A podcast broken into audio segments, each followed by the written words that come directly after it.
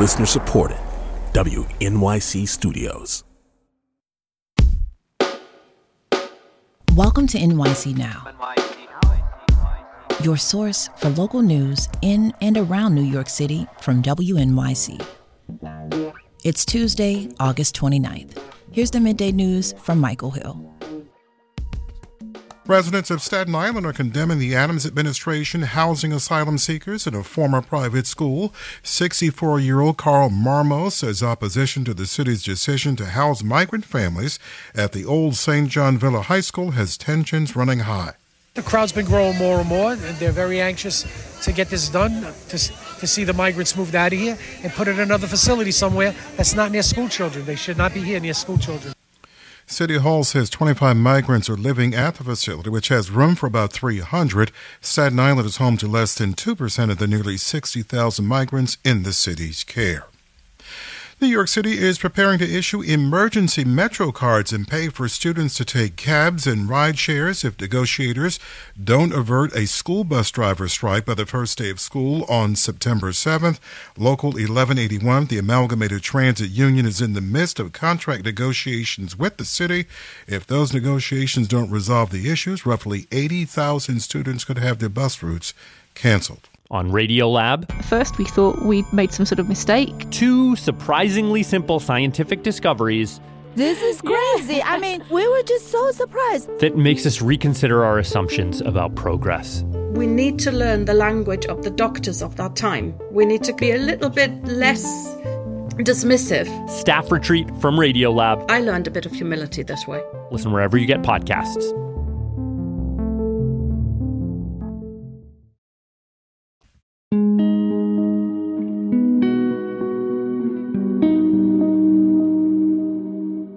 Hell's Kitchen was once one of New York City's most notorious neighborhoods. These days, the tough name remains, but it might be better known for an eclectic and growing food scene. WNYC's David Furst talked with Robert Sietsema, senior critic at Eater New York. We're talking about the Manhattan neighborhood that is framed by 8th Avenue and the Hudson River, and it runs from around uh, the Lincoln Tunnel up near Columbus Circle. You have a piece in Eater this week looking at the range of food available in Hell's Kitchen, and you say there's no neighborhood quite like it in town for dining. What makes it unique? Well, it's kind of like Adams Morgan in Washington, D.C. It's a, a neighborhood that has a vast range of different ethnicities represented and at a price point that makes it accessible to many people, but not rock bottom cheap. The mix of restaurants is constantly changing, and it doesn't pay to ignore the neighborhood for more than a few months at a time.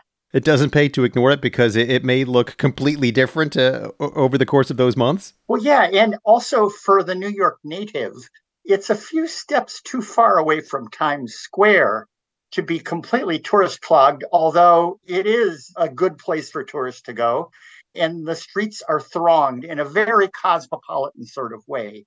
Yet the neighborhood looks like it's a few decades older than the present. So, Robert, back in May, we talked about uh, some of the new Chinese restaurants that have been opening in Hell's Kitchen.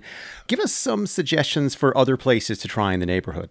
Off to the side from 9th Avenue, there is a new place called Hyderabadi Zaiqa and in a way, it's kind of better to get off of Ninth Avenue and look around because Hyderabadi Zaiqa, which refers to a city in southern India, is off on a side street. It's in a basement. Normally, you would have to go to Jersey City, to Newark Avenue, to get all of the biryanis that Hyderabad is famous for. But this place has them all in this convenient location and they are delicious. If you've never had Southern Indian type biryanis, dum biryanis are called DUM because they're cooked in a sealed pot. And they often have ingredients added at the end that make the biryanis especially lively. If you think of biryani as kind of a, a bland rice and meat dish, man, you are going to be surprised because they put in mango pickles and stuff like that. Okay, that sounds awesome. What else should we check out? Kind of going back in time a little, we have Ariana Afghan Kebob. In this case, kebab is spelled K E B O B. This is one of the old timers along the Ninth Avenue Strip.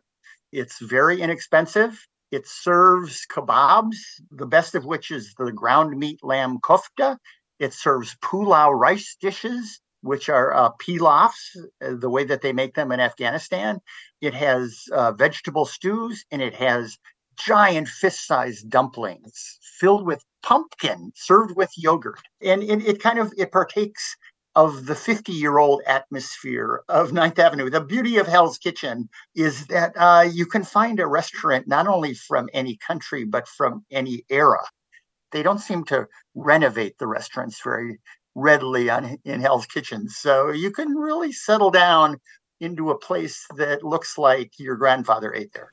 So you can sort of time travel as you move through the neighborhood? Exactly. Okay, bring us up to present day. We went 50 years back in time.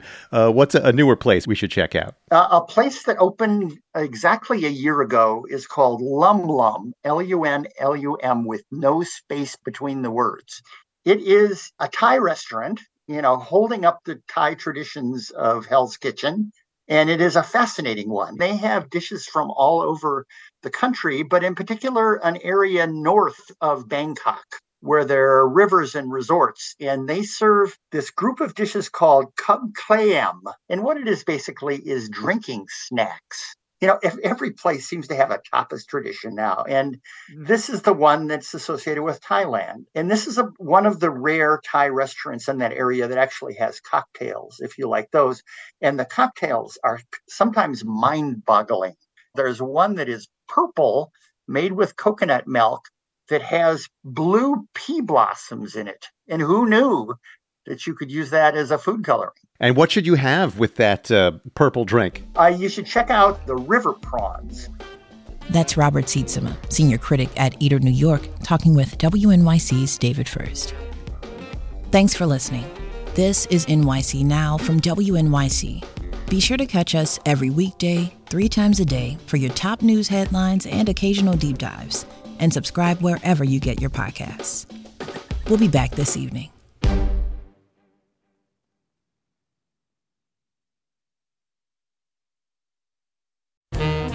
There's a lot going on right now mounting economic inequality, threats to democracy, environmental disaster, the sour stench of chaos in the air.